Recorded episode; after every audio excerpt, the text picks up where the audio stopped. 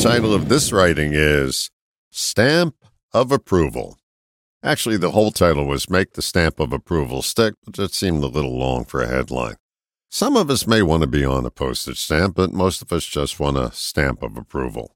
Recognition is something we all seek at some level. We want to be recognized to prove we exist and know for certain we aren't a figment of our imagination.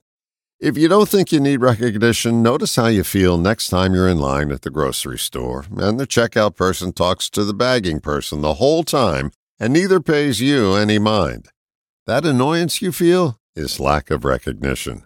We not only want to be recognized, but approved of.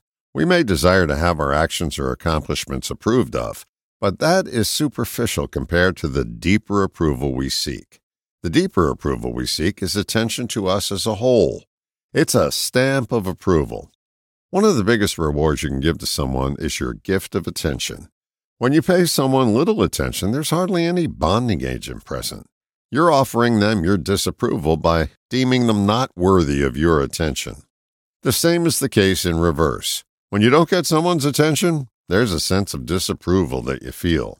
Giving your attention to someone is giving them the stamp of approval. Pay attention to how little attention you give to most human interactions. When you don't offer attention, no matter how much you nod and smile, the person on the other end is sensing your disapproval. If you're going to commit to an interaction, commit also to giving it your full attention. Otherwise, it's just an exchange of words in the wind. Nothing sticks.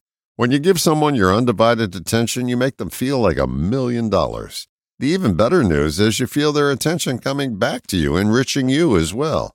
So, to remind us all of the rewards of attention, perhaps the United States Postal Service could issue a stamp of approval. I'm sure it'd be their biggest seller. All the best, John.